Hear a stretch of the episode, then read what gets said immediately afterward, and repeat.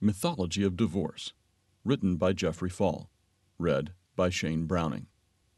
The average American would love to have a happy marriage to the right individual. Most people who divorce come to the conclusion that they were simply terribly unlucky in getting stuck with the wrong person. There is much to be said about being wise and choosing the right person to commit one's life to. But is a quick divorce likely to be the answer to one's future happiness? If this were the case, then one would expect the divorce rate among second marriages to be much lower. After all, following a difficult marriage and divorce, one seeking to marry again would tend to be a little more cautious and a little more choosy. Amazingly enough, statistics don't bear this out. Divorce rates among second marriages, rather than being significantly lower, are significantly higher.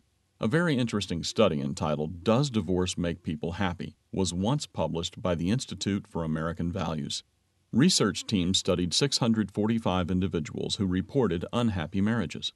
Amazingly, when these unhappy couples were surveyed five years later, a much higher percentage of those who remained married reported they were now happy compared to those who had divorced.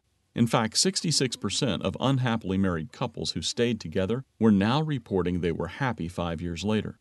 Only 19% of those unhappily unmarried couples who divorced or separated reported that they were happy five years later. According to a review of this study in Psychology Today entitled Don't Divorce, Be Happy, in fact, the most miserable marriages had the most dramatic turnarounds. 78% of those who stayed in very unhappy marriages said that the marriages were currently happy five years later. More recently, another study using previous investigative research as a backdrop came to similar conclusions thus undermining the idea that unhappiness soon after becoming parents is either common or permanent, or that staying in an unhappy marriage means a life of misery. The authors of the study concluded that unhappiness is usually temporary. Staying unhappy is incredibly rare. Just one in every 400 parents in the entire study was unhappy at both time points, soon after their child was born, and then again when their child was 11. Granted, there are reasons for divorce that are valid, including physical abuse and rampant sexual immorality. But for the more typical unhappy marriages, statistics clearly demonstrate that if one is unhappy in marriage, those who stay married are more than three times more likely to be happy five years later compared to those who divorce. Some are beginning to question the validity of no fault divorces in various states.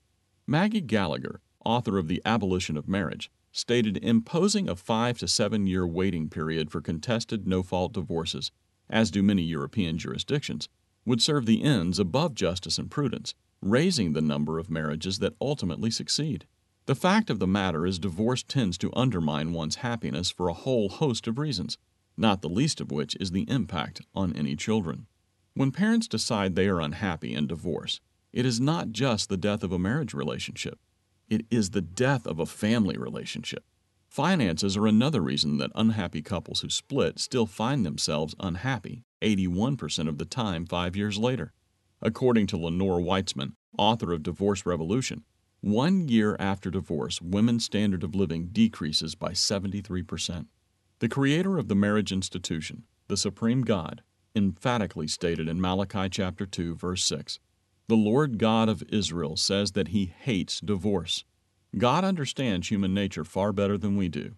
Most all unhappy marriages are caused by the violation of spiritual principles that God has designed for marital happiness. More often than not, when two self centered human beings divorce, they carry the same pattern of failure from the previous marriage into their single life or into their second marriage. This is the reason that most unhappy couples who stick it out and gradually change and adapt are happier five years later. On the other hand, those who refuse to change, divorcing their partner and carrying the same patterns of self centeredness into their next marriage, tend to be unhappy five years later. In most cases, for one's happiness, divorce should be the last choice, not the first choice. If you would like to know more about the subject from a biblical perspective, please read our free booklet. God's Plan for Happy Marriage.